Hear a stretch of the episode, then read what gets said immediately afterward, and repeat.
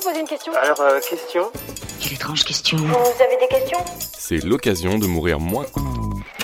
Pourquoi dit-on arme blanche? Vous avez certainement déjà entendu cette phrase. Il a été attaqué à l'arme blanche. Ou encore, la police a interpellé un individu muni d'une arme blanche. En gros, on parle souvent d'un couteau, mais pourquoi est-ce qu'on appelle ça une arme blanche? Eh bien, vous allez voir qu'il y a une excellente raison à cela. Commençons par savoir ce qu'est une arme blanche. Selon la loi, une arme blanche, c'est une arme dont l'action perforante, tranchante ou brisante n'est due qu'à la force humaine ou à un mécanisme auquel elle aurait été transmise à l'exclusion de l'explosion. Ce n'est pas moi qui le dis, c'est l'article R311.1 du Code de sécurité intérieure. Vous pouvez aller vérifier si vous ne me croyez pas. Quoi, tu me crois pas? Tu je te montre En gros, l'arme blanche, c'est une arme que l'on utilise avec la force de la main. Donc pistolet, fusil, etc., ça ne compte pas, car ce qui fait la puissance n'est pas le corps, mais bel et bien le dispositif en lui-même. Exemple. Un mec costaud, ultra musclé, avec un pistolet, va tirer aussi fort qu'un petit maigrichon. C'est QFD. Bon, maintenant qu'on sait de quoi on parle, on va expliquer d'où vient cette histoire de blanc. Que je suive le lapin blanc.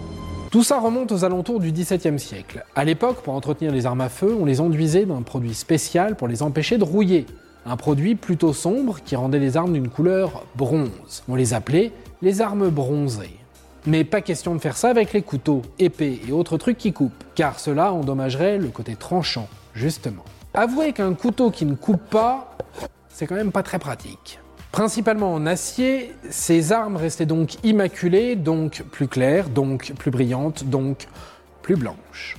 Et devinez quoi? Le mot blanc vient du francique blank, qui signifie brillant. Voilà, la boucle est bouclée, arme bronzée d'un côté, arme blanche de l'autre. Bon, et sinon, on risque quoi si on porte une arme blanche sur soi? Sur ce point, la loi est très sévère, mais aussi très floue.